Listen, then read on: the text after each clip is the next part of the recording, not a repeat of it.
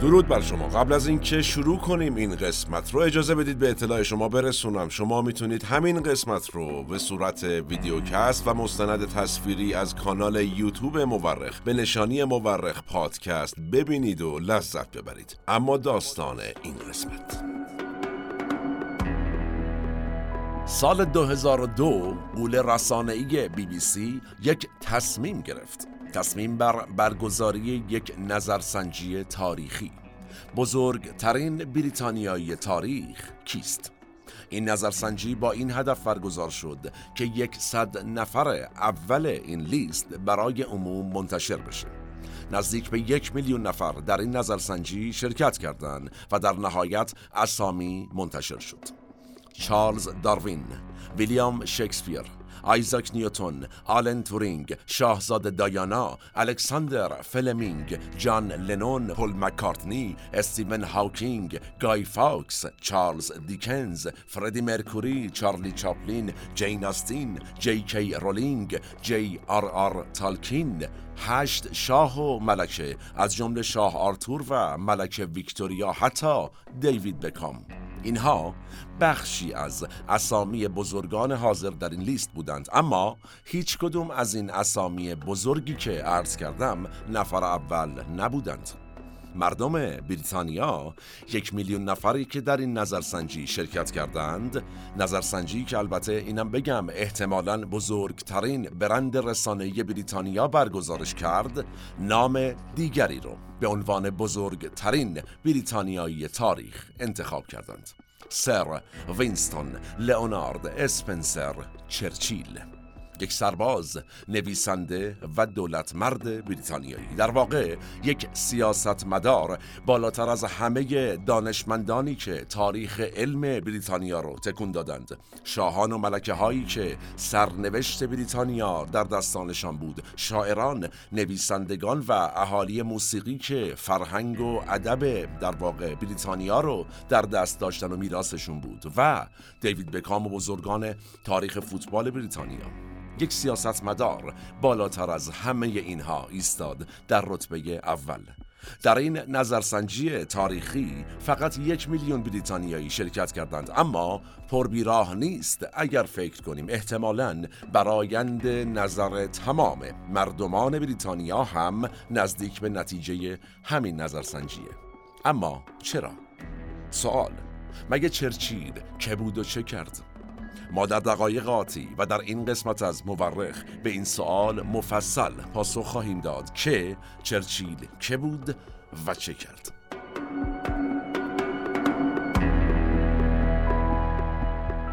سلام من احمد آشمی هستم و این اپیزود 112 هم از پادکست مورخه که دی ماه 1402 منتشر میشه. ما در این قسمت از مورخ رفتیم سراغ چرچیل نماد سیاست در قرن بیستم. منابع ما در این قسمت اول دایره المعارف بریتانیا دوم وبسایت انجمن بین المللی چرچیل سوم ژورنال موزه اسمیتسونین چهارم کانال هیستوری پنجم وبسایت جایزه نوبل و در نهایت ششم خبرگزاری بی بی سی. به اعتقاد اغلب مورخین تاریخ بیش از آن که علم باشه یک هنره. هنره کنار هم گذاشتن شواهد. ما در پادکست مورخ هر بار یکی از پازل های تاریخ رو کنار هم می‌ذاریم. نظر فراموش نشه و نوش گوش هاتون وقتی از چرچیل حرف می‌زنیم در واقع داریم از سه آدم مختلف حرف می‌زنیم. بسیار جالبه. انسان اول چرچیل. تا قبل از جنگ جهانی دوم انسان دوم چرچیلی که با شروع جنگ جهانی دوم انگار از اول متولد شد اصلا و انسان سوم و نهایی چرچیل پس از مرگ.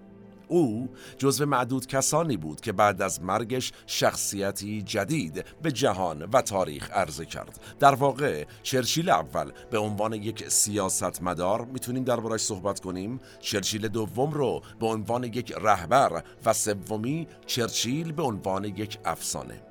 هر کدوم از این سه نفر البته خودشون واقعا یکی دوتا کتاب توصیف می‌خواد. چند قسمت پادکست. اما به واسطه معذوریت زمانی سعی می‌کنیم در این قسمت خلاصه به هر کدوم نگاهی کنیم و به این سوال پاسخ بدیم که هر کدوم از این سه چرچیل که بودند و چه کردند.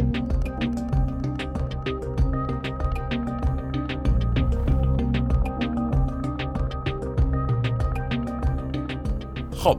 از چرچیل اول شروع کنیم. یعنی سیاستمداری که تا قبل از جنگ جهانی دوم در فضای سیاسی بریتانیا ظهور کرد. چرچیل اول آدم غریبیه واقعا. یه اشراف زاده به تمام معنا و فرزند پیوند قدرت و ثروت در بریتانیا. پدر او لورد راندالف چرچیل خودش برای خودش آدم شناخته شده و نسبتا پولداری بوده. یک آدم اهل سیاست و از جمع محافظ کاران بریتانیا در زمان خودش. مادرش که بود جنی جروم وارث ثروت یک خانواده سرمایهدار در بریتانیا. وینستون فرزند حاصل از این دو نفر سی‌ام نوامبر 1874 میلادی در خانواده فقیر و متدین و انقلابی چشم جهان نگشود بلکه در یک خانواده با پدر مادر بسیار پولدار و پرقدرت به لحاظ سیاسی چشم جهان گشود. به کودکیش نگاهی کنیم. وینستون کوچک با مزایای همچین خانواده پولدار و قدرتمندی که احتمالا برامون قابل تصوره. البته شاید نخورده باشیم نون گندم اما دیده باشیم دست مردم در کودکی وارد یک مدرسه شیک و سطح بالا میشه به نام هرو. اونجا البته از نظر درسی اوضاش بد بوده بسیار و انقدر اوضاع احوال مدرسه و درسش بد پیش میره که پدر مادرش حتی برای آکسفورد و کمبریج و اینها که تمام اشرافزاده ها و پولدارها و فرزندان سیاسیون واردش می‌شدن معمولا اقدامم نمی‌کنن. میگن اصلا فایده نداره ولمون کن. نتیجه بابای وینستون تصمیم می‌گیره پسر رو بفرسته آکادمی نظامی سلطنتی سند هرست که این اتفاق میفته 1893 میلادی حدودا در 19 سالگی وینستون چرچیل. وارد مدرسه میشه آموزش نظامی می‌بینه و بعد از آموزش نظامی شروع می‌کنه گاهی به عنوان سرباز و گاهی به عنوان روزنامه نگار و نویسنده. از این برای امپراتوری بریتانیا میره اونور و این فعالیت ها رو ادامه میده. در واقع هم اسلحه به دست می‌گیره هم قلم. و تو پرانتز یادآوری کنم دیالوگ مهران مدیری بزرگو که گفت در این جهان انقدری که کلمات انسان کشتند گلوله ها انسان نکشتند. آقای چرچیل از کودکی با هر دوی اینها عجین شد. حال اینکه از اینها به چه صورت استفاده کرد؟ در جهت مثبت یا منفی ما قضاوت نمی کنیم و با روایت تاریخ قضاوت رو میسپاریم به شما. به هر حال وینستون چرچیل اولین کتابش رو در 1898 میلادی در حدود 25 سالگی و درباره حضورش در هند می نویسه. در ادامه در 1899 میلادی لندن مورنینگ پست چرچیل رو به عنوان خبرنگار میفرسته کجا؟ جنگ آفریقای جنوبی که گزارش تهیه کنه. و جالبه تا میره اونجا برای تهیه گزارش اسیر میشه. نرسیده. گرچه برای مدت بسیار کوتاه این اتفاق میفته نهایتا می‌تونیم به این نتیجه برسیم. بر اساس عمل کرد و خاطرات و اسناد تاریخی مانده به جا از ایشون در اون دوران آقای چرچیل بسیار گشت و گذار می‌کنه در اون دوران به عنوان سرباز به عنوان خبرنگار به عنوان نویسنده و از این گشت و گذارها پنج کتاب هم منتشر می‌کنه اولیش 1898 میلادی. داریم درباره چه زمانی صحبت می‌کنیم؟ هنوز آقای چرچیل وسطای دهه سوم زندگیشه. 1900 میلادی ایشون برمیگرده انگلستان و عملا نقطه عطف زندگی وینستون چرچیل از این زمان آغاز میشه. آقای چرچیل برمیگرده به زادگاهش و این زادگاه و انگلستان جایی بود که قرار بود چرچیل رو به یک سیاست مدار تاریخ ساز تبدیل کنه.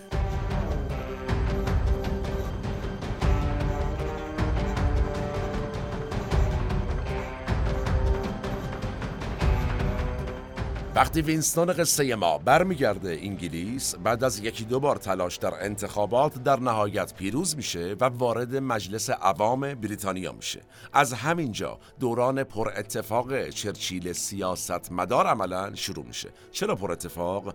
از همون اول دوران سیاست ورزیش این آدم نشون میده که اصلا آدم مطیعی نیست و سر پرسودایی داره. همیشه آقای چرچیل جزو منتقدان و مخالفان درون حزب خودش بوده و عضو کدوم حزبم بوده؟ مثل خانوادش. عضو حزب محافظ کار بوده. اما انقدر با سیاست های حزب مخالف بوده که چهار سال بعد از ورودش به سیاست میگن اصلا آقا ولمون کنید. من از اساس مخالفم با شما. حزب با عوض می‌کنه میره کجا؟ حزب لیبرال که اون موقع حزب رقیب محافظ کارها بوده. خود این نشون دهنده مطیع نبودن ایشونه. حزب پدری رو ول می‌کنه میره سراغ حزب رقیبه و جالبه خیلی سریع هم توی حزب لیبرال پیشرفت می‌کنه و از اونجا وارد دولت میشه. و می‌بینیم در تاریخ که چند تا وزارت خونه هم مقام می‌گیره از طریق حزب لیبرال. و در نهایت به عنوان کسی که سابقه نظامی هم داشته منصوب میشه به فرماندهی نیروی دریایی در دوران جنگ جهانی اول. این هم یه نقطه عطف بسیار مهم در زندگی چرچیل و جالبه همه اینها که صحبت می‌کنیم وارد مجلس شدنش سر پرسوداد داشتن چهار سال مخالفت با حزب خودی و تغییر حزب و چند تا وزارت خونه رفتن و در نهایت فرمانده نیروی دریایی شدن همه اینها در دوره که چرچیل تازه اول چلچلیشه. یعنی شما کارنامه رو ببین. توی این دوران فرماندهی نیروی دریایی تو ساختار نظامی بریتانیا یه تحولاتی هم ایجاد می‌کنه. آقای چرچیل بسیار تاثیرگذار بوده. مثال بزنیم. بخش هوایی نیروی دریایی انگلستان توسط آقای چرچیل راه اندازی شده. ناوگان بریتانیا اون زمان نوسازی شده. ناوگان نیروی دریایی و پروژه جایگزینی کشتی های زغالسوز با کشتی های نفت سوز را آقای چرچیل استارت زده. چند تا پروژه تاریخ ساز در قدرت نیروی دریایی انگلستان که همه می‌دونیم به واسطه حالت جزیره بودن بسیار نیروی مهم و استراتژیکی هست. نیروی دریایی برای تاریخ هستن بریتانیا تا همین امروز. اینم تو پرانتز بگم. این طرح جایگزینی کشتی زغالسوز با کشتی های نفت سوز بر اساس چه نفتی برنامه ریزی شد و استارت زده شد توسط آقای چرچیل بر اساس نفت ایران زمین؟ همه اینا به کنار همه این کار رو انجام میده چرچیل. یه پروژه مهم دیگه هم در تاریخ قدرت نظامی بریتانیا ایشون به نام خودش ثبت کرده در تاریخ. آقای چرچیل دنبال پروژه‌ای رفت که نتیجه شد اختراع اولین تانک توسط بریتانیا.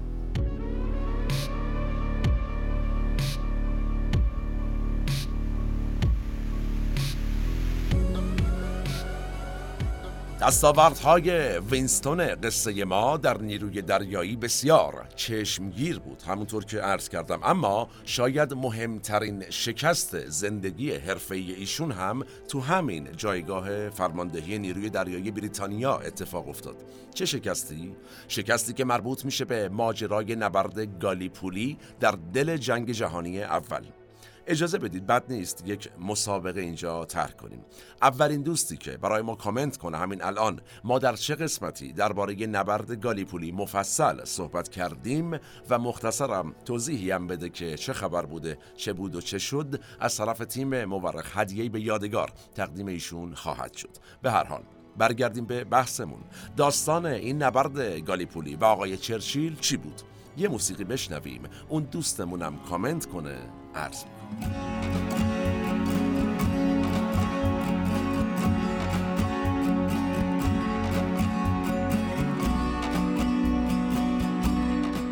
در شرایطی که جنگ تا حدی به بنبست خورده بود جنگ جهانی اول آقای چرچیل اومد خیلی جدی ایده جنگ گالیپولی رو مطرح کرد و پیگیری هم کرد. گفت آقا یافتم. همینه. برو بریم. حالا چی بود داستان؟ جنگ گالیپولی یک نبردی بود در جنگ جهانی اول که این طرف قدرت‌های معروف به تفاهم سگانه یعنی فرانسه، بریتانیا و روسیه ایستاده بودند و اون طرف قدرت‌های مرکز یعنی آلمان، اتریش مجارستان، بلغارستان و امپراتوری عثمانی بودند که به اینا می‌گفتن اتحاد چهارگانه یا همون متحدین. ساده ترش کنیم. در جنگ جهانی دوم متفقین وجود داشت خیلی مشخص و این بر هم متحدین هیتلر و رفقاش. توی جنگ جهانی اول یه مقدار متفاوتتر بود. یک تفاهم سگانه اصل کاری بود و دوستان کشورهای دیگری هم بودن که اولش می‌گفتن قدرت های تفاهم سگانه. دوستان دیگه به اینها در واقع اضافه شدن شدن متفقین. در واقع در هر دو جنگ متحدین و متفقین داشتیم اعضاشون متفاوت بوده. در نهایت گالیپولی جایی بود در قسمت اروپایی ترکیه امروزی. محلی بود در یه همچین لوکیشنی. بنا هم بر این بود که جنگ گالیپولی نتیجهش بشه تسلط روی یک تنگه مهم که چه کنه؟ یک شکاف عمیق و به درد بخور بین نیروهای طرف مقابل ایجاد کنه بین نیروهای آلمان و رفقاش. و اگر این اتفاق میافتاد بسیار گام مهمی بود. اما توی این جنگ طرف بریتانیایی شکست سنگین و پرتلفاتی می‌خوره و این شکست بزرگ هم میره تو پرونده کی؟ آقای چرچیل فرمانده. و باعث چی میشه؟ آقای وینستون خان استعفا میده و از فرماندهی نیروی دریایی کنار.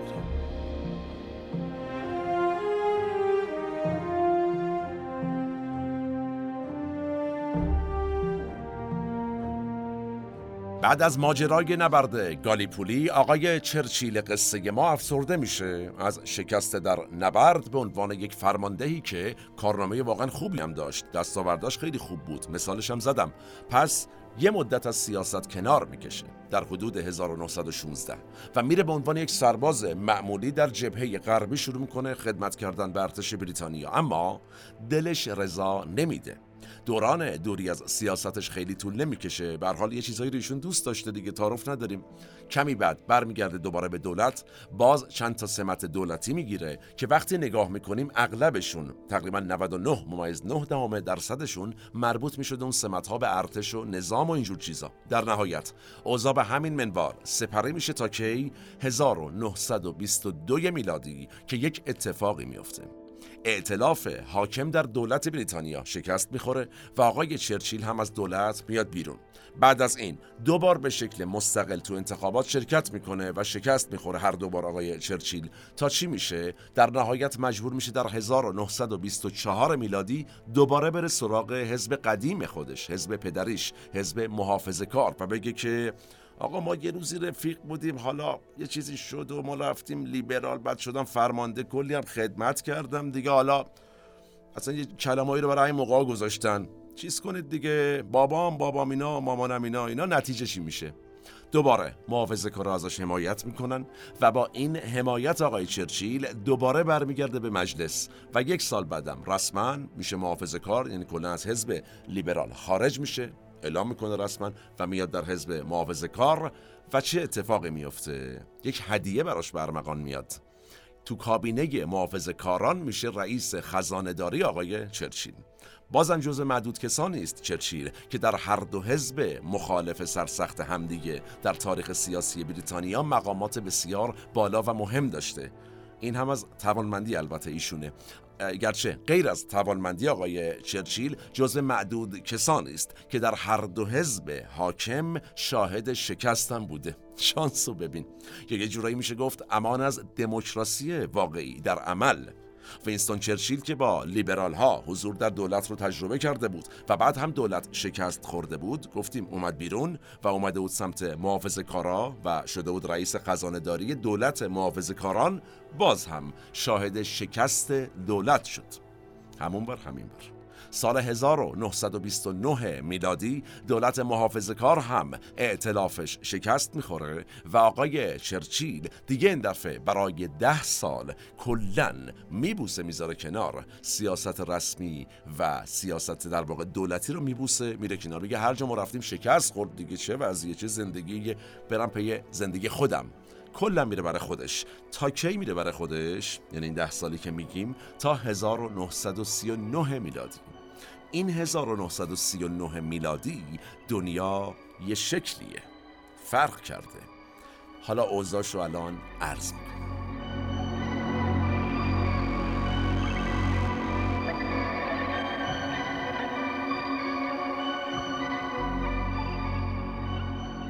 حالا توی این ده سالی که آقای چرچیل از سیاست رسمی دور بود این نبود که کلا فعال نباشه. یه وقتایی می‌رفت این سمت داستان وای میستاد برای مردم محبوب بود اظهار نظراش و صحبتاش. یه وقتای اون سمت وای میستاد که برای مردم محبوب نبود و همباره هم در حال بحث کردن و حتی درگیری لفظی بود.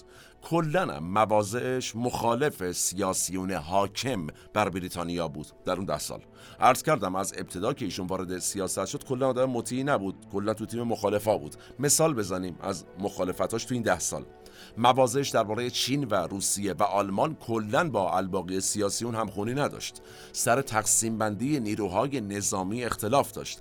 طرفدار ایده ای بود برای مبارزه با فقر و کمک به طبقات کارگر که با سیاست های اون روزهای دست راستی های بریتانیا که حاکم بودند بر مملکت اصلا جور در نمی اومد یا مثلا یه ایده هایی برای اصلاح سیستم زندان هم داشت آقای چرچیل که از مجازات زندانیا رو آقا جان ببریم به سمت اصلاح و آموزش که باز اینم باب میل قدرتمندان نبود. اینا مثال هایی بود. برای دو طرف بودن آقای چرچیل در این ده سال هم ایده های موافق حکومت داشت هم ایده های مخالف و حالا مردمانی که اظهار نظرهای خودشونو داشتن. یه جورایی میشه گفت در عین حال که مخالف زیاد براش درست می‌شد برای آقای چرچیل و حتی حمایتش بین مردم کم می‌شد یه وقتایی. اما یه وقتایی هم می‌تونسته یک بازی سیاسی ایجاد کنه یک ایده ای رو مطرح کنه بیاد سرش جنجال درست کنه کلی حرف و حدیث مردم هم خوششون بیاد و در نهایت هم جالبه ایده رو به کرسی میشونده. می‌خوام اینو بگم که درسته به صورت رسمی ده سال آقای چرچیل در سیاست نبود اما تاثیرگذاری خودش رو داشت. در دو طرف هم داشت. حرفش هم یه وقتایی حتی به کرسی می‌شوند. توی اون ایام همه آقای وینستون چرچیل رو به عنوان یک آدم بسیار توانمند و سخنور و مسلط به کلام شناخته بودن. ولی چه فایده؟ به چه دردی می‌خورد؟ سخنرانی های چرچیل به قدری علیه سیاست های حاکم بود. مثال هاشو زدم کمی قبلتر کلا مخالف بود دیگه. به قدری مخالف بود که حتی یه بار وقتی به عنوان عضو کابینه پیشنهادش می‌کنن آقای چرچیل رو شخص پادشاه مملکت وتو می‌کنه که آقا این فلان فلان شده رو از راه ندین. این بابا کلا مخالفه. گفتیم توی این یه دهه توی این ده سال چرچیل دور از سیاست بود دور از دولت بود ولی همش ساز مخالف می‌زد. تو حوزه نظامی مخالف بود تو حوزه زندانی ها اجتماع اقتصاد تو همه چی مخالف بود. تو ارتباط با چین و روسیه که اصل کاری بودن خیلی وقتا هر چی می‌گفتن کلا چرچیل می‌گفت نه اشتباس اینی که من میگم درسته.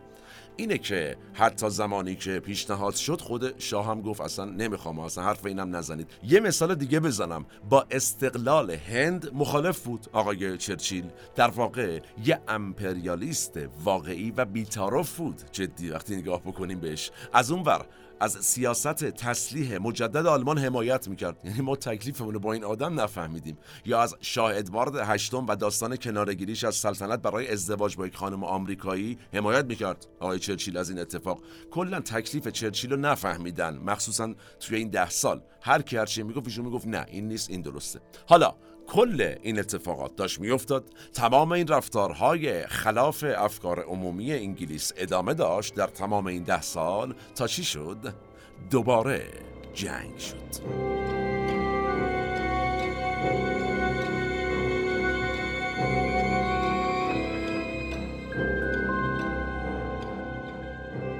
داستان عجیب چرچیل ادامه داشت تا ظهور هیتلر و جنگ جهانی دوم جایی که باز هم چرچیل مخالف جدی نخست وزیر وقت بریتانیا و دولتش بود طبق معمول موضع چرچیل چی بود؟ می‌گفت آقا جان هیتلر و جریانش خطرناکه باید برای مقابله باهاشون آماده باشیم صد درصد هم باید آماده باشیم در حالی که نویل چمبرلین نخست وزیر وقت بریتانیا و تیمش طرفدار چی بودن. می‌گفتن آقا جان باید بیرون وایسیم. سر راه هیتلر هم نریم کلا. حامی مذاکره برای صلح هم بودن. تو پرانتز این رو هم بگم یه جورای دیگه چرچیل رو جدی نمی‌گرفتن. چون نظرشون این بود که هر چی بگیم این میگه مخالفم بلش کنین و در دیوونه است دیگه. حالا اینجا چرچیل میگه این آلمان خطرناکه هیتلر خطرناکه باید آماده باشیم. دولت وقت میگه نه بریم مذاکره صلح بکنیم. نتیجه. هیتلر پای وعده ها و توافقاتش نموند و جنگ راه افتاد و بحران جدی به وجود اومد. باعث چی شد اون بحران؟ نخست وزیر بریتانیا که مدام می‌گفت ایشالله خیره هیتلر جنگ راه نمیندازه اینا هارت و پورته بریم مذاکره کنیم برای صلح. ما باید باش توافق کنیم. از سمتش کنارگیری کرد. یعنی عملا مجلس فشار آورد کنارگیری کرد. حالا جنگ شروع شده. آقای شرچیل منصوب شد به فرماندهی نیروی دریایی دوباره و با کنار رفتن چمبرلین از ریاست دولت نخست وزیر که کنارگیری کرد فضا باز شد برای چرچیل که چه کنه؟ بیاد قدرت رو کامل به دست بگیره ادعای قدرت کنه. چرچیل آدمی بود که از بین محافظه کارا اومده بود بالا. عرض کردم از لیبرال دوباره برگشته بود محافظه کار ازش حمایت می‌کردن. اما حزب کارگر که با سقوط دولت محافظ کاران دست بالا رو داشت. حالا همین چمبرلین نخست وزیر وقت از حزب محافظ کاران بود که استعفا داد به محض شروع جنگ. و طبیعتا اون حزب حزب کارگرم مخالف چرچیل بود. اما با توجه به اتفاقاتی که افتاد پیش های درست چرچیل و توانمندی و سخنوریش و از همه مهمتر مواضعی که چرچیل در مقابل هیتلر داشت حزب کارگر هم حاضر شد قبول کنه و حمایت کنه از آقای چرچیل. در واقع نخست وزیر امتناع کنار رفت. نخست وزیر جنگ به جاش اومد سر کار. چمبرلین رفت چرچیل آمد. اونی که می‌گفت باید از نبرد با هیتلر امتناع کنیم پیچید به بازی؟ اونی که از ابتدا ایستاد و گفت هیتلر آدم درستی نیست و باید باهاش بجنگیم وارد بازی شد و سکان کشتی بریتانیای کبیر رو در دست گرفت. نخست وزیری جدید به اسم وینستون. چرچیل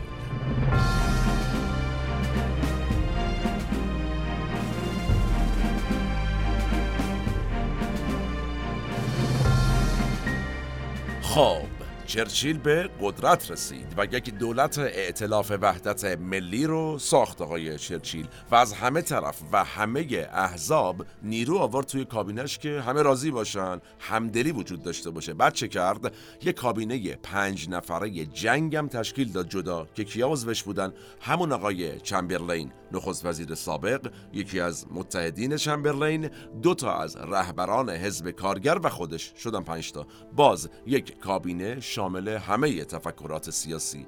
داریم راجع به چه زمانی صحبت می‌کنیم؟ زمانی که پیروزی های هیتلر یکی پس از دیگری از راه می‌رسید و خیلی ها معتقد بودند دیگه برای مقابله با این قدرت عجیب غریب نازی ها دیر آقا جمع کنیم بریم چشم دیگه ببندیم باش.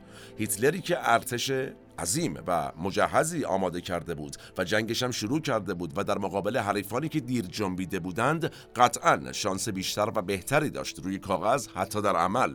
آقای چرچیل در این شرایط رئیس دولتی میشه که از داخل با تردید یعنی تو خودشون تردید بوده و از خارجم با تهدید مواجه بوده و با این ترکیب و اتفاقات و شرایط وینستون چرچیل وارد مهمترین دوران زندگیش میشه. دوران رهبری بریتانیایی که علاوه بر قدرت امپراتوریش حالا اساساً بقای خودش رو هم در خطر می‌دید.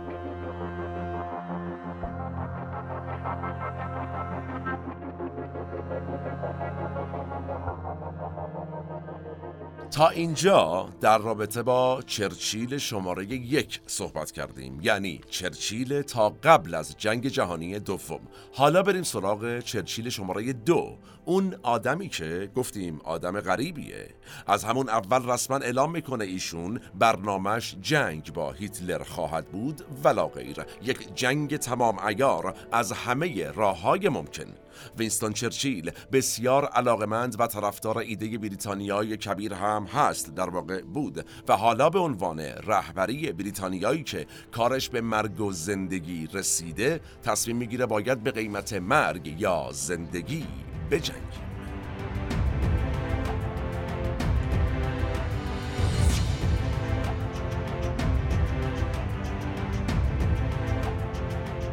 در همون ابتدای کار چرچیل زمان تحویل گرفتن دولت یک سخنرانی معروف می‌کنه. می‌پرسید سیاست ما چیست؟ می‌توانم بگویم این است بجنگیم. از دریا، زمین و هوا. با همه قدرت و توانی که خداوند می‌تواند به ما بدهد بجنگیم. علیه ستمی حیولاوار می‌پرسید هدف ما چیست؟ می‌توانم با یک کلمه پاسخ دهم پیروزی. پیروزی به هر قیمتی پیروزی علا رقم همه وحشت ها پیروزی هر چقدر که راه طولانی و سخت باشد چون بدون پیروزی بقایی در کار نیست. چرچیل این دوران از همین سخنرانی سه بخش از کاراکتر خودش رو مشخص می‌کنه که پازل مدیریت جنگش رو شکل میده. اول اینکه راه بردش جنگ با تمام قواست. دوم قصد داره با سخنرانی هایی که در پارلمان یا تو رادیو می‌کنه و با تسلط خاصش روی روحیه مردم خسته و نگران بریتانیا تاثیر بذاره و البته پیام های مشخصی هم به اهالی سیاست داخل و بقیه دنیا برسونه علل خصوص شخص هیتلر و نازی ها و سوم قصدش چیه؟ آقای ادوارد مارو مجری خبری بسیار برجسته آمریکایی در توصیف تسلط چرچیل بر کلام و استفاده او از این تسلط و توانمندی یک جمله معروف داره که میگه سالها بعد هم جانف کندی رئیس جمهور آمریکا این کار رو تکرار کرد. چی میگه ادوارد مارو؟ میگه او زبان انگلیسی را زبان انگلیسی را بسیج کرد و به میدان نبرد فرستاد. چه تعبیر جذابی.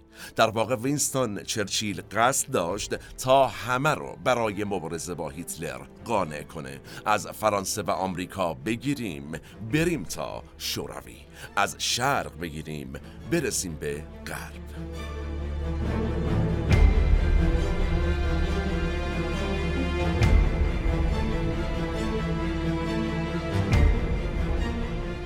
آقای هیتلر به همراه آقای گوبلز مشهور اجازه بدید اینجا یک سوال هم مطرح بکنم. چون ما هنوز به گوبلز مشخصا نپرداختیم. اگر علاقه من دید درباره این شخصیت تاریخی و مهم در آلمان نازی صحبت کنیم همین الان برای ما کامنت بفرمایید. ما خواهیم دید و انجام وظیفه خواهیم کرد. به هر حال آقای هیتلر به همراه گوبلز به خوبی می‌دونستن که تو جنگ همونقدر که تانک و تفنگ و اسلحه و هواپیما به کار قلم و میکروفون و دوربین و رسانه کاربرد داره. حتی جاهای بیشتر کاربرد داره. در واقع یک پایه جنگ جنگ رسانه‌ایه. گرچه این رو هم بگیم هیتلر و دوروبریهاش یا فیلسوفان دوروبرش بسیار در این حوزه خوب عمل کردند. ما در هشت قسمت جنگ جهانی دوم رو در پادکست مورخ بررسی کردیم. به این موضوع هم پرداختیم. پیشنهاد می‌کنم ببینید و بشنوید قسمت ها یا پلیلیست جنگ جهانی دوم رو از پادکست مورخ. به حال. آقای چرچیل هم گفتیم پیش از این سخنور بسیار قهاری بود و خوب بلد بود چطور افکار عمومی رو تحت تاثیر قرار بده از طریق رسانه. چرچیل هم اهمیت رسانه رو به خوبی درک کرده بود و انصافا هم خوشرخصی می‌کرد. زمانی که مثلا می‌رفت پشت میکروفون بی بی سی میشست یا در تصویر حتی تو عکسایی که ازش گرفته می‌شد. یعنی به قاب تصاویر هم حواسش بود این آدم. علامت وی معروف آقای چرچیل همیشه هر وقت دوربینو می‌دید نشونش می‌داد. یه جایی هم یه ای شد از قصد برعکس گرفت. خیلی هم میگن عمدن این کارو کرد خیلی هم میگن نمی‌دونست معناش متفاوت میشه.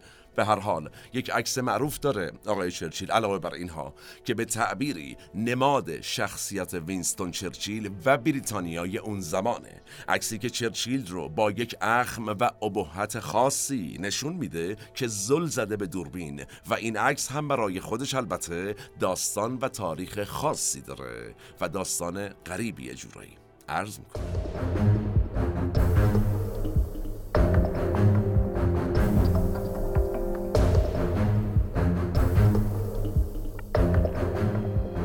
یوسف کارش عکاس بزرگ کانادایی. 1941 میلادی تو یک سفری که چرچیل به کانادا داشت از طرف دولت کانادا اجازه می‌گیره که از آقای چرچیل بره عکاسی کنه. و کسی هم به چرچیل نمیگه که آقا یه عکاسی قرار بیاد سراغ عکس بگیره. چرچیل یه گوشه وایساده بوده داشته لبی تر می‌کرده که یهو آقای کارش جوان با دوربینش ظاهر میشه و میگه آقای چرچیل ما اجازه است عکس بگیریم هماهنگ شده.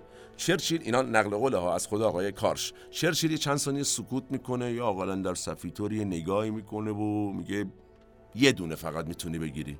و بعد گیلاس برندی که دستش بود داره می‌ذاره کنار با سیگار هاوانای توی دستش روبروی دوربین میشینه و آقای یوسف کارش میگه که جناب چرچیل میشه خواهش کنم سیگار رو بذاری کنار؟ آقای چرچیل هم میگه خیر. دلم نمی‌خواد بذارم کنار. همینجوری بگیر اگه می‌خوای بگیری. بذار همین دوده هم تو عکست باشه اتفاقا دوده سیگار. چرچیل سیگار رو می‌ذاره گوشه لبش. آقای کارش هم دوربین آماده می‌کنه که بگیره. اما به جای فشار دادن شاتر یهوی کار عجیب می‌کنه. عکاس داستان. میپره یهو سیگار رو از لب آقای چرچیل میقاپه. و چه اتفاقی میفته چرچیل رو قاطی می‌کنه. یعنی شما فکر کن چرچیلی نشستی برندی رو گذاشتی کنار بگی همینجوری بگیری یا رو بپره بگیره. چرچیل میگه چه غلطی کردی بچه؟ همین لحظه رو می‌گیره همین لحظه رو. اگه ما رو به صورت تصویری می‌بینید از کانال یوتیوب مورخ قطعا این لحظه دارید عکس آقای چرچیل رو ملاحظه می‌کنید و این فضا رو تصور کنید که همین لحظه سیگار رو از لبش کشیده بیرون. حالت یه فوشی هم تو چهرش هست. اگر هم ما رو تصویری نمی‌بینید با یک جستجوی ساده می‌تونید این عکس رو در فضای مجازی ببینید و پیشنهاد می‌کنم ما رو از طریق کانال یوتیوب هم دنبال کنید. به هر حال این عکس به عنوان نماد خشم بریتانیا در مقابل دشمن ازش یاد میشه.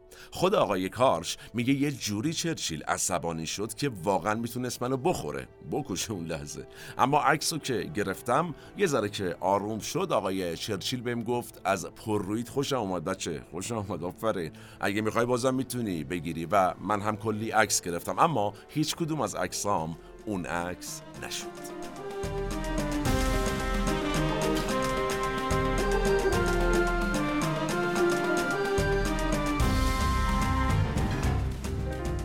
برگردیم سراغ جنگ جهانی دوم و فضاش جایی که فرانسه خیلی سریع سقوط کرد و آلمان نازی رژه رفت در پاریس. حالا اروپا مونده بود و بریتانیا علی مونده بود و حوزش. ما در اون هشت قسمت جنگ جهانی دوم در مورخ مفصل گفتیم چه شد و بعد حالا خیلی جذابتر هم میشه از اینجا به بعد. اینجا چرچیل رو می‌پردازیم بهش. آقای چرچیل تمام امکانات و قدرت های داخلی بریتانیا رو به کار می‌گیره تا این آخرین سنگر مقاومت یعنی بریتانیا رو سرپا نگه داره در اروپا. از اون طرف فرانکلین روزولت رئیس جمهور وقت آمریکا رو قانع می‌کنه چرچیل که آقا تجهیزات و تسلیحات برای ما بفرست. نکنین کارو گرفتار شدیم. اینم خودش بالا پایین های بسیار داشت. جواب تلفن نمی‌داد رئیس جمهور آمریکا. به راحتی این اتفاق نیفتاد. چرا؟ این زمانی که هنوز آمریکا وارد جنگ نشده اعلام بیطرفی کرده. بعدا که وارد میشه داستان عوض میشه. تو فرماندهی این جنگ هم ایده های چرچیل یه وقتایی انقدر بلند پروازانه و عجیب غریب بوده که دوروبری ها نظامی ها سیاسیون می اومدن ایدهشو با اون ایده جنگ گالیپولی که شکست عظیمی شد مقایسه می‌کردن. می‌گفتن بابا این دیوونه است. اما این بار گویا چرچیل قصد نداشت شکست بخوره. نمونه خیلی معروفش چیه؟ همون حمله پرمشقت و مهم نورماندی که خیلی هم ازش فیلم ساخته شد. ولی شاید از اون تأثیر گذارتر بشه گفت اتفاقیه که حدوداً اوایل نخست وزیری چرچیل رخ میده. بحران دانکرک قطعا شنیدیم ازش. فیلم های جذابی ازش ساخته شد که بعد از بحران و بعد از اتمامش به عنوان معجزه دانکرک ازش یاد شد و تفکر آقای چرچیل رو ببینیم. حدود 340 هزار نیرو یعنی تقریبا تمام نیروهای بریتانیا تو سواحل دانکرک شمال فرانسه محاصره میشن و همه گفتن تموم شد. هیتلر الان می‌زنه قتل عام می‌کنه انگلیس هم سقوط کرد اروپا رو گرفت. اتفاقی که اگر میافتاد به تعبیر خود چرچیل تمام ریشه و مغز ارتش بریتانیا از بین می‌رفت. چرا که خود چرچیل نقل قول داره میگه همه ریشه و مغز ارتش بریتانیا اونجا گیر افتاده بودن. و چرچیل چه کرد؟ از یک قفلت هیتلر بهترین استفاده را کرد.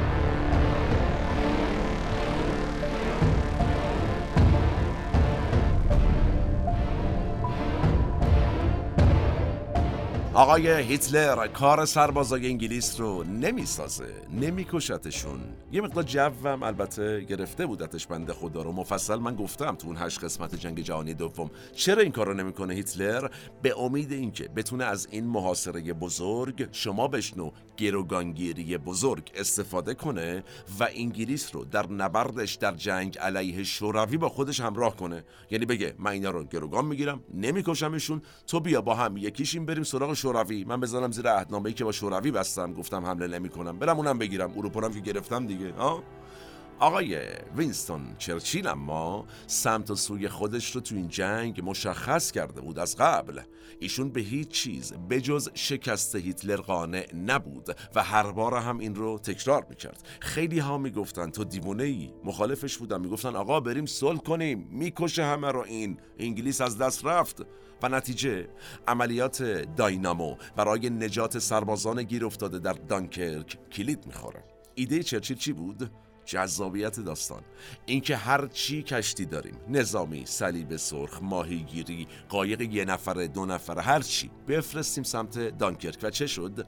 هر آنچه از کشتی های نظامی با صدها فروند شناورهای غیر نظامی مثل قایق های تجاری ماهیگیری تفریحی قایق های نجات همه اینها وارد عملیات داینامو شدند و انگلیسی ها جمعا با 800 کشتی و قایق به سمت دانکرک حرکت کردند. توی این اتفاق و بحران که بعدا شد معجزه دانکرک بیش از 338 هزار انسان. 338 هزار سرباز انگلیسی توی هشت روز از دانکرک نجات پیدا کردند و ورق برگشت. شما در نظر بگیرید.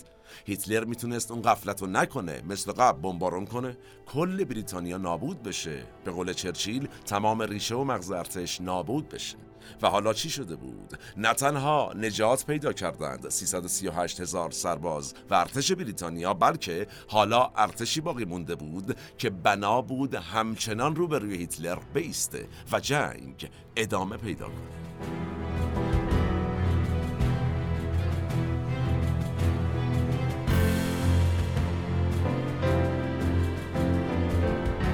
وینستون چرچیلی که قبل از این هم آدم پرکاری بود حالا خودش پا میشه میره تو صحنه های نبرد و بین سربازان حاضر میشه و نقاط آسیب دیده و قربانیان رو از نزدیک می‌بینه باهاشون دیدار می‌کنه.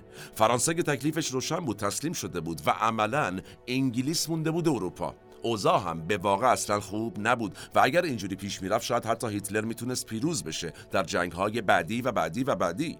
به هر حال یه زوری داشت انگلستان به تنهایی در اروپا. تا چه شد؟ آمریکا بالاخره پا به میدون گذاشت و از اون ورم زمانی که هیتلر به شوروی حمله کرد با همه مشکلاتی که چرچیل با شوروی کمونیست داشت دست کمک و یاری هم به سمت شوروی دراز می‌کنه. انگلستان میگه ما بیم کمک. ببین چقدر جذاب کاراش. میگه خطر برای روسها خطر برای ماست. این عین جمله آقای شرچیله نهایتا 1942 میلادی ائتلافی بزرگ بین بریتانیا ایالات متحده و شوروی کمونیست شکل می‌گیره و از نگاه بسیاری سند معماری و ساخت این ائتلاف به دست وینستون چرچیل ایجاد شد.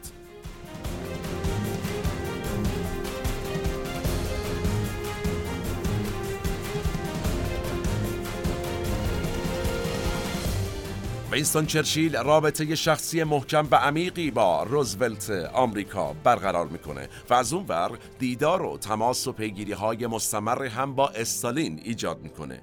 پیرمردی که زمان این جنگ جهانی دهه هفتم زندگیشو میگذرونه و یک عمر هم الکلی بوده و کشیدن سیگار برگش هم معروف بوده انقدر به این برونور دنیا سفر می‌کنه از آمریکا و شوروی و کانادا تا ایران و لیبی و ترکیه و الجزایر که نتایج بزرگی حاصل میشه و البته ثمره این فشارها میشه مدتی ذاتوریه برای ایشون.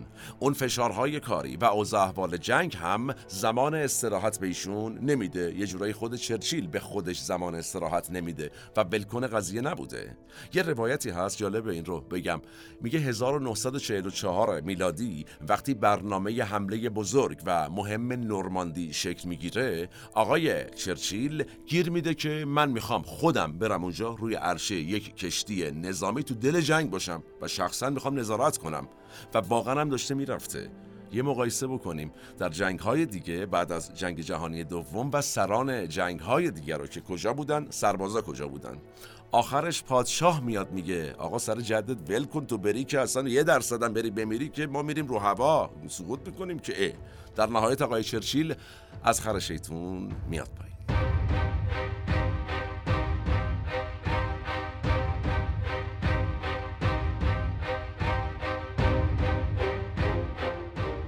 تعامل چرچیل و روزولت و استالین این سه قدرت بزرگ متفقین البته بدون چالش نبوده. یعنی همش گل و بلبل هم نبوده. یه جایی علیرغم نزدیکی بیشتر بریتانیا و آمریکا رقابت بین این دوتا بین آمریکا و بریتانیا به عنوان قدرت های غربی و البته تو پرانتزم بگم سوء استفاده استالین هم از این فضای جوری میشه که تو یکی از نشستایی که داشتن متفقین روزولت میگه من اصلا می‌خوام دوتایی با استالین فقط صحبت کنم با چرچیل داریم حرف نمی‌زنم. و واقعا یه جورایی قهر بودن دعوا داشتن با هم. اینو گفتم تو پرانتز بگم که گرفتاری ها هم زیاد بوده همش رفاقت نبوده. در نهایت داستان جنگ جنگ جهانی دوم به سمت پیروزی متفقین و شکست متحدین حرکت می‌کنه. همونطور که شما بهتر می‌دانید و هیتلر و رفقاش در مقابل چرچیل و رفقا شکست می‌خورن. این تعبیر واقعا تعبیری است که خیلی ها بهش معتقدند که جنگ و چرچیل و رفقاش بردند. حالا اینا به کنار. این وسط یه اتفاق عجیب میفته یک اتفاق عجیب دیگه البته برای وینستون چرچیل. از کی صحبت می‌کنیم؟ 1945 میلادی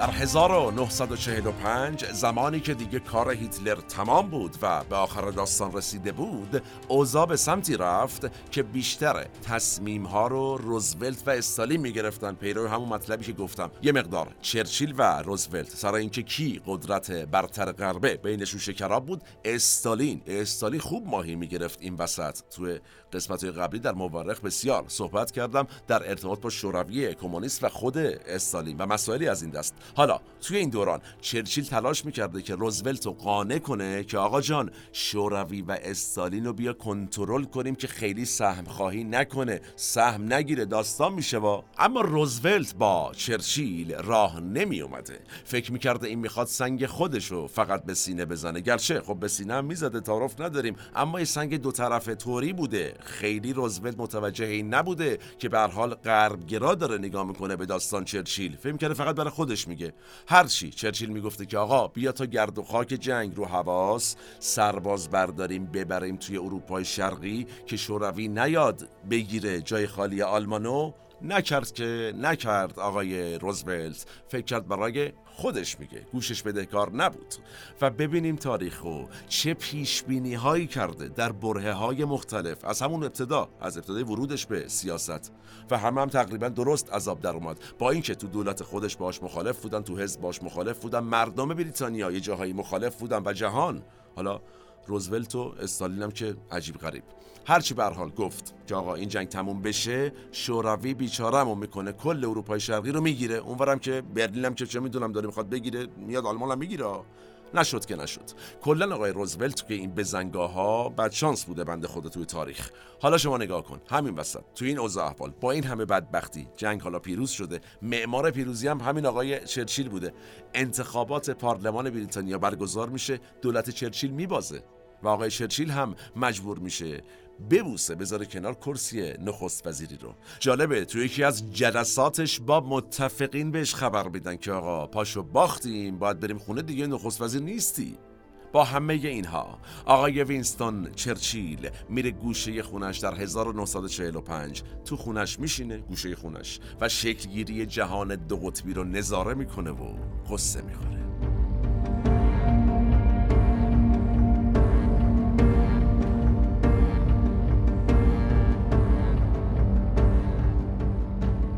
حالا سوال چرا حزب چرچیل باخت؟ اینا که کلی کار بزرگ کردن جنگ و بردن از 1944 میلادی وقتی دیگه کم کم معلوم بود کار هیتلر تمومه دعواهای حزبی دوباره شروع شد در بریتانیا. یه نگاه به گذشته بکنیم. یه نخست وزیری وجود داشت. چمبرلین می‌گفت آقا بریم صلح کنیم. هیتلر جنگ نمی‌کنه. به محض اینکه جنگ شد پیچید به بازی بدبختی ها شد مال چرچیل. حالا چرچیل جنگو برده اوضاع آروم شده دوستان اومدن. گفتن نه ما هم بودیم. ما سهم داریم. در نظر بگیرید. آقای چرچیل حالا هی میاد میگه آقا وایسید ژاپنم بیفته شکست بخوره تموم شه. کلا نگرانی هامون برطرف بشه بعد بیفتیم به جون هم. دنبال دعوای قدرت و سیاست باشیم. زمان این کارو بکنیم که سایه هیتلر کلا وجود نداشته باشه. اما گوش کسی بدهکار نبود که نبود. با اینکه وینستون چرچیل به عنوان رهبر پیروز جنگ بسیار محبوب بود وعده های حزب کارگر برای روزهای بعد از جنگ غلبه کرد. چربید به محبوبیت چرچیل. چرا؟ خب مردم تو گرفتاری بودن تو فقر و بدبختی بودن. مثالش لندن با خاک یکسان شد. توی یک شب 3500 موشک کروز شلیک کرد. آقای هیتلر گفتم توی قسمت های جنگ جهانی دوم مفصل تو اون هشت قسمت. خب تو اون شرایط که نونم وجود نداشته طبیعتا اون وعده های نان میچربیده به کسی که جنگو برده. دیگه ملت گفتن جنگ تموم شد جنگو بردیم اون که برده گوره باباش. این شکست البته برای چرچیل واقعا سنگین تموم میشه. به این راحتی ها با سیاست دولت جدید اصلا نمی‌تونه کنار بیاد ایشون. به چشم سر چرچیل می‌بینه که حزب کارگر داره استقلال هند و برمه و جاهای دیگر رو قبول می‌کنه. اینقدر زحمت کشید. و هر چی هم مخالفت کرد. آقای چرچیل که آقا چی کار دارید می‌کنید؟ همه دستاوردار دارید به باد می‌دید؟ گوش کسی بدهکار نبود؟ که نبود. چرچیل می‌دید که دونه دونه دستاورداش داره از دست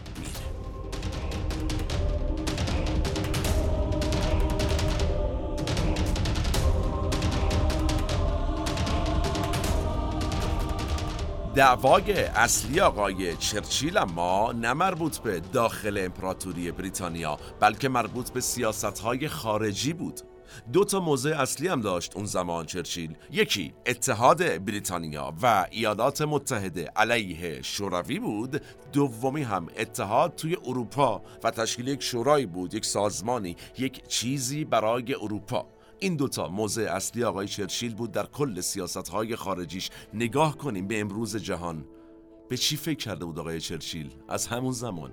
همین لابلا هم ایشون میشینه شیش جلد کتاب می نویسه به نام جنگ جهانی دوم. بسیار جذاب فرصت کردید بخونید و لذت ببرید. اما به هر حال با توجه به همه این مسائلی که عرض کردم که صدای ایشون به جایی نرسید و همه دنبال در واقع وعده های حزب کارگر بودند و معتقد بودند جنگ تموم شد نونو به چسب آقای چرچیل دوباره مجبور شد از عرصه قدرت کنار بره و کنج عزلت اختیار کنه.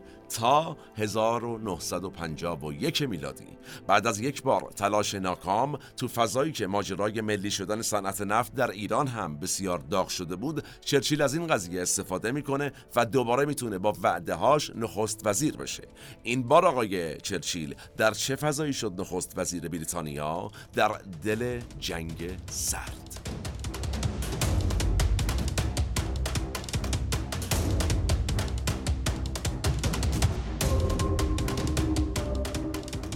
آقای چرچیل پیرمرد ما در دور دوم نخست وزیریش اون انگیزه دور اولو نداشته گرچه سنش هم رفته بود بالا سیگارهای برگ متوالی و ویسکی و شراب و غیره و غیره بی تاثیر نبود. دنیا برخلاف میلش صورتبندی شده بود در زمانی که ایشون در کنج عزلت بود و حالا دورانی کم اتفاقتر رو سپری می‌کرد جهان. یه مقدار کلا آرامش حاکم شده بود بر دنیا درست یا غلط خوب یا بد برای بریتانیا و در واقع همه جای جهان. حالا منتقدان چرچیل میگن توی اون دوره حتی تو بحث های مربوط به سیاست گذاری داخل بریتانیا یعنی تو خود بریتانیا که در دفتر نخست وزیر مطرح می شده حتی تو اونا هم خیلی موضعی نداشته آقای چرچیل. کلا بی‌حوصله طور بوده فقط گوش می‌داده. از کی داریم صحبت می‌کنیم؟ زمانی که آقای چرچیل داره می‌رسه به 80 سالگی و اون زمان بیشتر انرژیش رو آقای وینستون چرچیل میذاشته رو مسائلی که به نظرش اصل کاری بودن. مثلا دنبال این بوده که روابط با آمریکا که دولت قبلی شل گرفته بود دوباره سفت کنه یا پروژه اروپای متحد رو پیگیری بکنه. حالا تو چه شرایطیه؟ بریتانیا؟ یعنی در واقع از چه شرایطی داریم حرف می‌زنیم؟ پیروزی در جنگ جهانی دوم مانع از افول امپراتوری بریتانیا نمیشه و به خصوص هزینه های سنگین جنگ همزمان از اون بر از دست رفتن نفت ایران برای بریتانیا عملا به این معنا بوده که بریتانیا دیگه اون بریتانیای سابق نیست. در واقع درست پیروز جنگ بود و تاثیر جدی در در واقع اتمام جنگ جهانی دوم و از بین بردن هیتلر داشت. اما این این اتفاقات بریتانیا رو داشت می‌برد پایین. یه جورایی میشه گفت یگانه ابر قدرت دنیا دیگه نبود به نسبت قبل. اما واقعا می‌تونست اوضاع بدتر از این باشه برای بریتانیا. ممکن بود کلا بریتانیا نابود شه و دیگه وجود نداشته باشه حرفی برای گفتن نداشته باشه اگر چرچیل نبود. در واقع آقای چرچیل باهوش حتی با اینکه نزدیک به 80 سالش شده بود می‌دونست دیگه بازی مثل سابق نیست. دیگه این نیست که جنگ و بردیم تموم شد. نفت ایران دیگه نداریم. همه هم دارن قدرت می‌گیرن. آمریکا داره اونجوری قدرت می‌گیره. شوروی اونجوری چین اونجوری. ما باید یه کاری بکنیم.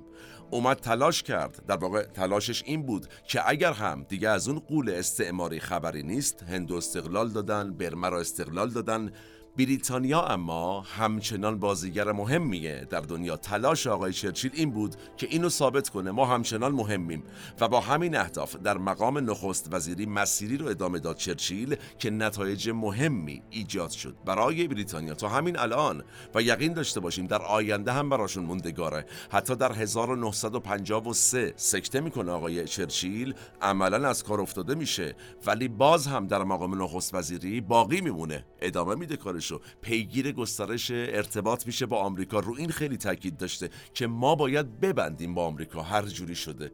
ما دوتا با هم باشیم باقی همه کار در میاد. و همیشه معتقد بوده چرچیل اگر بعد از جنگ جهانی دوم با من راه می اومدید قبول می کردید من همون موقع میبستم. داستان اصلا فرق می‌کرد. به هر حال در 1953 و کمی بعد تقریبا برای همه روشن بود که جناب سیاستمدار دیگه کم کم داره به انتهای مسیر زندگیش نزدیک میشه.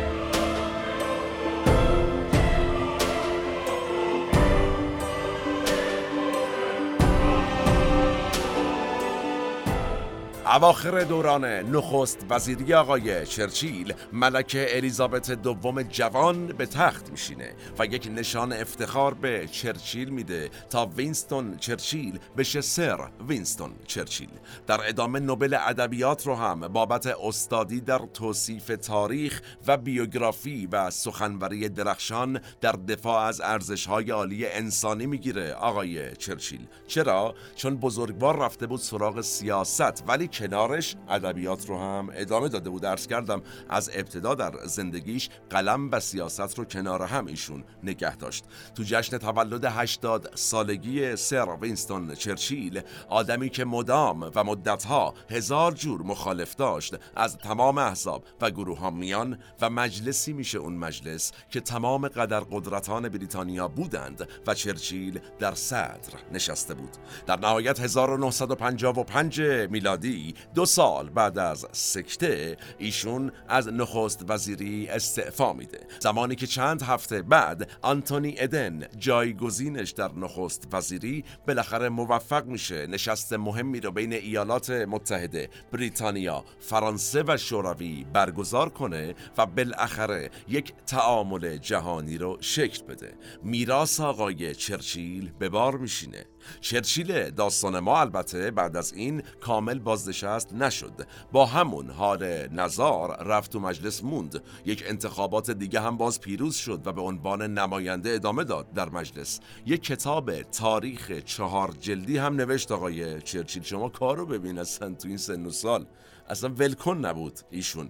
شما ملاحظه بکنید 1953 سکته کرد همه انتظار داشتن بکشه کنار. 1963 میلادی شهروندی افتخاری ایالات متحده رو بهش تقدیم کردن تازه با تصمیم کنگره آمریکا که این واقعا یک افتخار خاص و مهمه از نظر کل جهان و سیاسیون اما جناب چرچیل این رو هم به دست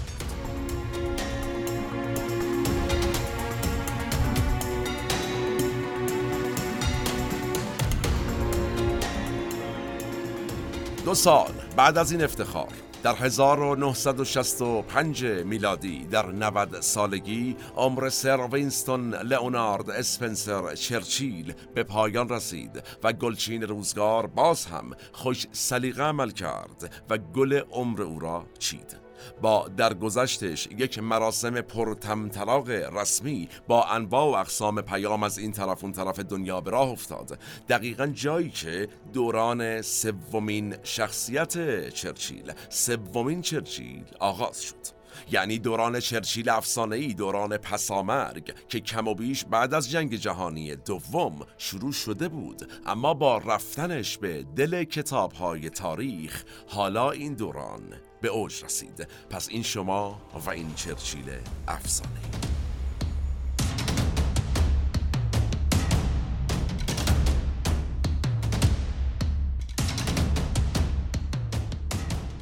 چرچیل سوم هم آدم غریبیه. آدمی که تو زندگیش انقدر اتفاق بزرگ داشته و انقدر مشهور شده که حالا به جایگاه یک افسانه رسیده. یک افسانه تاریخی و البته جهانی نه فقط در بریتانیا که کلی شاخ و برگ و تزئینات هم داره در جهان. کلی داستان و نقل قول ازش ثبت شده و البته گاهی هم براش درست شده. تعارف نداریم در همه جای تاریخ هر کی بزرگ بوده ازش ساختن. حالا کی بوده ثابت کنه گفته یا نگفته. تاریخ پرفراز و نشیب این افسانه خلاصه میشه تو همون دوره زندگیش و موفقیت عظیمش در جنگ جهانی دوم مخصوصا.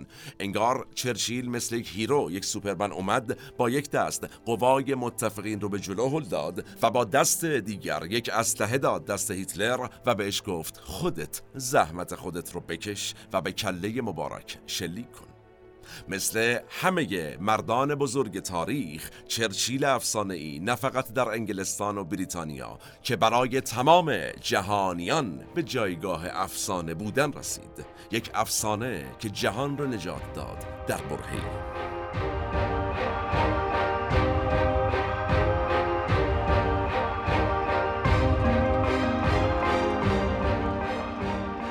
همه ابعاد چرچیل در روایت ها بزرگ و بزرگتر شد. موفقیت هاش هم محکمتر. با مرگش تنزها و کنایه ها و حتی حاضر جوابی هاش بیشتر مورد توجه قرار گرفت و انگار تیز و کارآمدتر شد. دوستانی که روزی مخالفش بودن با تک تک جملات و ادبیات و مشروب خوردن و سیگار کشیدنش مخالف بودن حالا به به و چه چه کردند و گفتند ما یار غار بودیم. من برای او سیگار آتش می‌کردم و من برای او گیلاس پر می‌کردم. حالا چرچیل تبدیل شد به فردی که با مرگش سیگارهاش الکل خوردنش سیاست مدارش همه چیزش بی نقص و بی ایراد و افسانه ای شد. به جای مرد روزها و ریسک های بزرگ مرد مخالف مرد حتی دیوانه به جای مرد تصمیمات غریب که ناکامی های مهمی هم در پی داشت و به موقعش هم موفقیت های بزرگ داشت برای خیلی ها در حافظه جمعی چرچیل افسانه ای تبدیل شد به یک نماد. نماد یک خرد همبار مسلط یک سیاس بی خطا و یک پیشگوی بزرگ. امروز خیلی ها زمانی که می‌خوان ادعا بکنن در سیاست ما چیزی هستیم برای خودمون میگن ما چرچیلیم. خودشون رو با او مقایسه می‌کنن. آقای چرچیل این رو هم عرض کنم طوری تبدیل شد به یک نماد به نماد پیشگیری از خیلی از اتفاقات در سیاست حتی جنگ که امروز یک برندی وجود داره که محصولات پیشگیری از حاملگی تولید می‌کنه و اسمش هست چرچیل 1945 لوگوی این برند هم کلاه آقای چرچیله. حالا چرا باید یکی اسم یه همچین ابزاری رو بذاره چرچیل؟ والا ما بی اطلاعیم و قضاوتش باشوست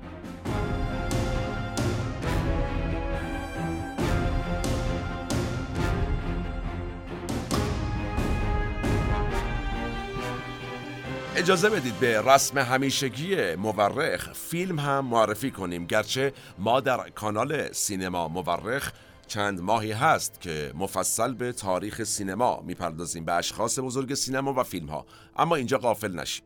در 2017 میلادی یک فیلم از روزهای آغاز نخست وزیری چرچیل و نبرد دانکرک ساخته شد به نام تاریک ترین ساعت.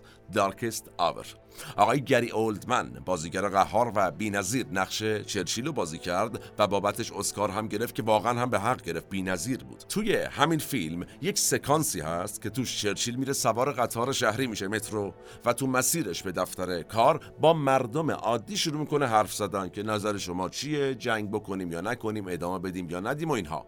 و این قسمت و این کار واقعیت تمامه که گاهی چرچیل یهو پا می‌شده می‌رفته در مکانهای عمومی و با مردم رهگذر شروع می‌کرده گپ و گفت کردن که چه خبر نظر چیه چه کنیم آینده کشور رو.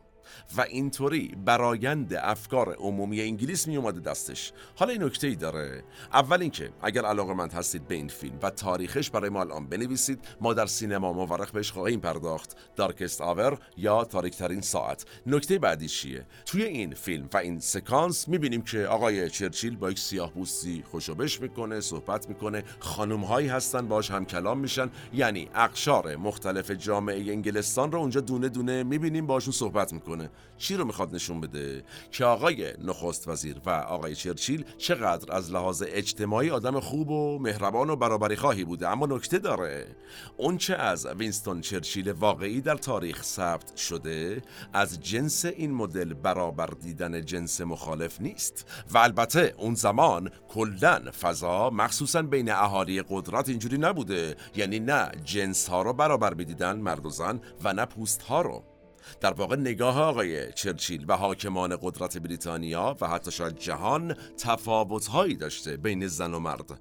و مثلا درباره نژادهای غیر سفید حرفهای آقای چرچیل مستنده که توش واقعا نژاد سفید رو برتر می‌دونه. سطح بالاتر قویتر آگاهتر و و و چیزهایی از این دست. پس واقعیت هایی هم وجود داره که با افسانه شدن آقای چرچیل خیلی بهش پرداخته نمیشه یا سعی می‌کنن روش سرپوش بذارن. و این نکته از دست ندیم. به یاد داشته باشیم که همین الان که 2024 میلادی شروع شده هم هنوز تبعیض جنسی و تبعیض نژادی وجود داره. چه برسه به اون زمان اون ایام و در عصر استعمار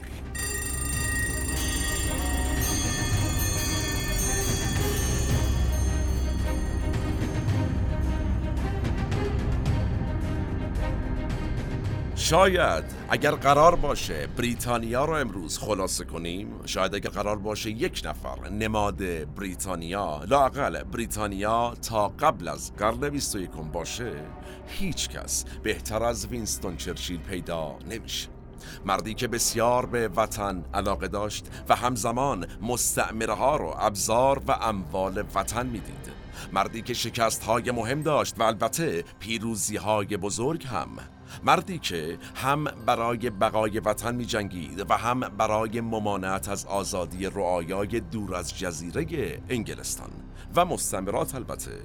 مردی که هم سلاح به دست می گرفت هم قلم برای نوشتن و شاید کشیدن نقشه های زیادی و چیدن تاکتیک های بسیار.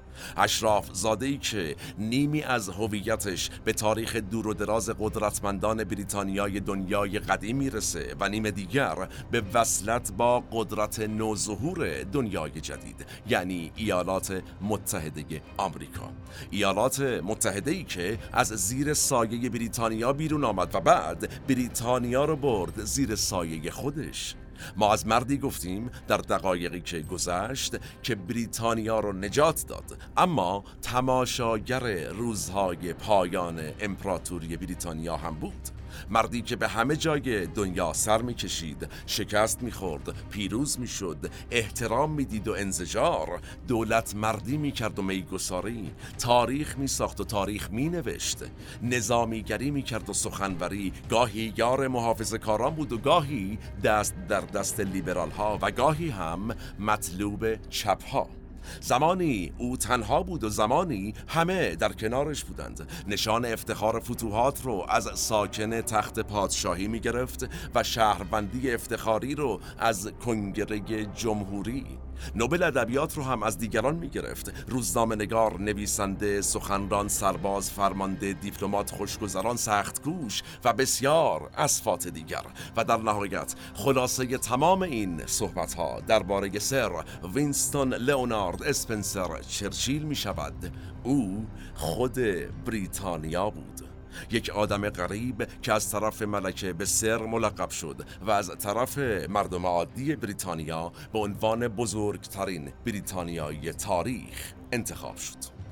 زمان ما به فرجام رسید و کلام ما هم. من احمد آشمی هستم و تنها نیستم. این اپیزود هم به همت تیم مورخ و البته به قلم روح الله نخعی و تنظیم برای مورخ حامد سیاسی راد سرپرست نویسندگان تیم مورخ در استودیو پیکان تهیه و تولید شد. تا چند روز آتی و موضوع جذاب بعدی در پادکست مورخ. سالم باشید در صلح. شما را به تاریخ میسپارم و میبینمتون